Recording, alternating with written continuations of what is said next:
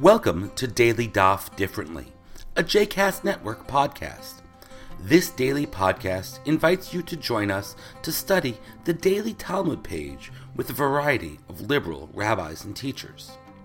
For more information about Daily Daf Differently, please visit jcastnetwork.org slash ddd. For more information about the other JCast Network podcasts and blogs, please visit jcastnetwork.org. Hello and welcome to Daily Daf Differently. This is Jeremy Kalmanowski, and today we're studying Eruvin Daf Ayin Dalid, or page 74. You remember that a mabui is the larger alleyway off of which branch chatzerot, uh, medium-sized courtyards, and off the courtyards are batim, houses.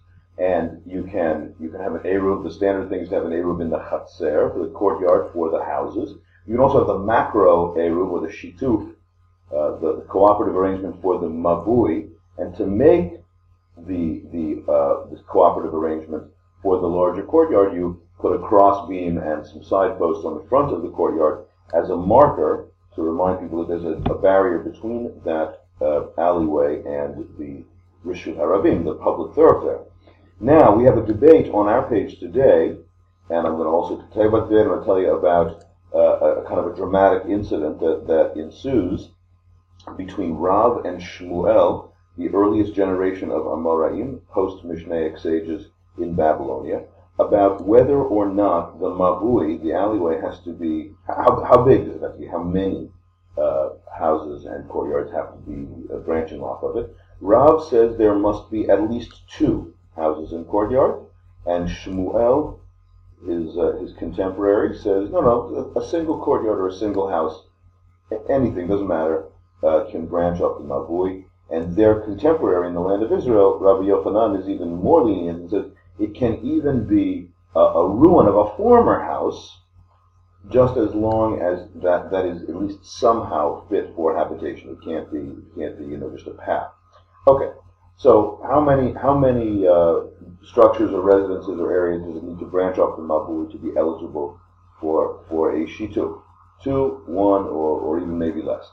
So Shmuel says one, okay, and the, this um, this set of laws is being recited.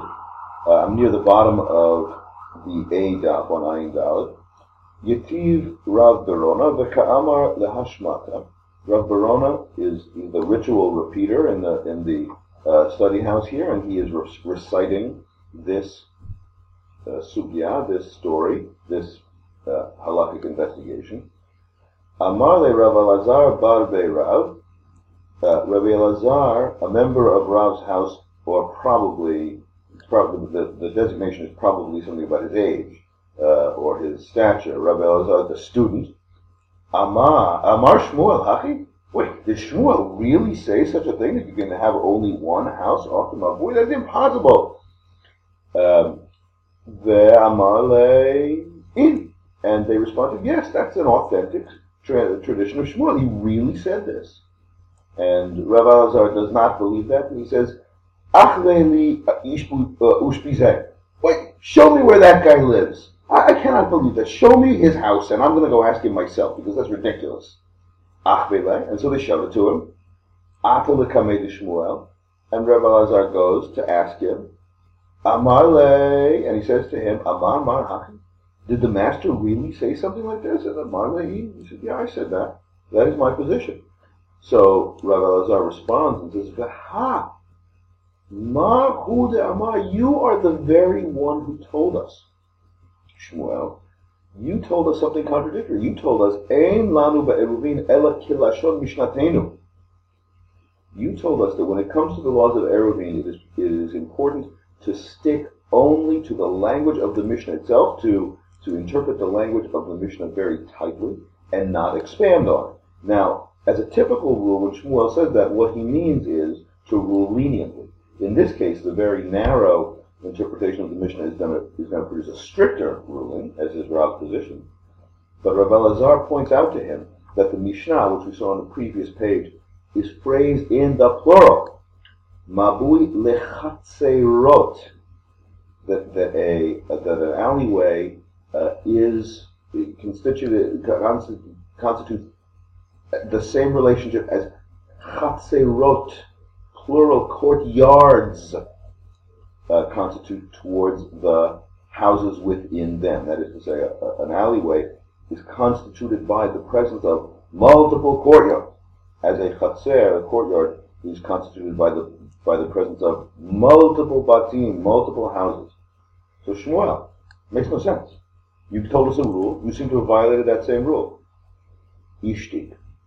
And Shmuel falls silent. And that's the end of their encounters, and we don't know. So it seems that the junior student has has uh, has outwitted or has has posed a, an insoluble problem for the senior teacher.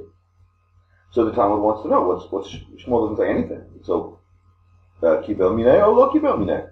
Did he accept the position or did he not accept the position? Maybe he didn't respond, but he didn't accept either. And we go on and tell another story that there is a courtyard in which a man named Ivut Bar Ihi lives. He's not mentioned anywhere else in the Talmud. Ivut Bar Ihi lives in this courtyard, and he is the only courtyard in the Mabui. And Shmuel permitted him to um, Shmuel permitted him to put up the lechi and the kara, the uh, the side posts and the crossbar at the front of the mabui, and that was to be sufficient. So it certainly looks like um, Shmuel uh, did not accept Rav Elazar's uh, challenge, and that he still held that a single that he still held that a single courtyard or a single house would constitute an appropriate uh, appropriate zone for a mabui. After Shmuel dies, this junior student, senior in his way, but junior to Shmuel, Rav Anan comes over to the alleyway in which uh, Ivut Bar Ihi lives, and he tears down the crossbeam and the and the side posts. And poor Ivut, he doesn't know what he hasn't done anything wrong. Says, I've been living here all my life. Shmuel has always permitted me to make this mud. What do you come along and tear it down for? So that's the end of that story. Uh, what we seem to conclude is that Shmuel must not have accepted uh, the the challenge. That he still thinks that you can have only one uh, one courtyard or one house in the alleyway and still eligible for for uh, shituf mevuot. Um, and and only after his death do his students reject that position and, and hold with Rav that there must be multiple chatzerot, multiple courtyards, multiple houses. Now, that's not, not quite the end of the matter, however, because the Talmud doesn't like to leave. It like it prefers, for all the disagreement and for all of the argumentation that goes back and forth, it, it does kind of prefer to uh, align the positions together. So rather than saying ineluctably, Rav says there must be two, Shmuel permits there only be one, the Talmud, the anonymous editorial voice, the Talmud comes along and says, no, no, no, no, no. In fact, Shmuel did agree, and and Rav Elazar did outsmart him and he accepted that he was defeated, and he did require multiple uh, houses and multiple courtyards for Shituf Mevuot.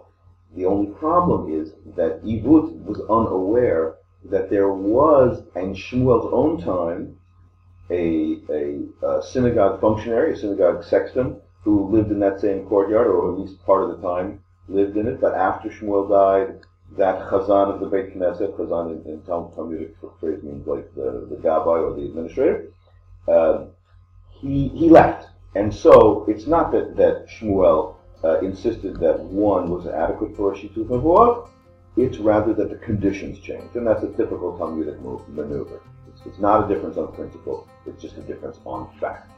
All right, thanks for learning today's very brief page with me and that uh, dramatic story, and I look forward to learning with you again tomorrow. I hope you've enjoyed today's episode of Daily Daf Differently, and that you'll join us again tomorrow for a new page. The music at the open and close of this episode is Ufros from the Epichorus album One Bead, available on Bandcamp, iTunes, and Spotify.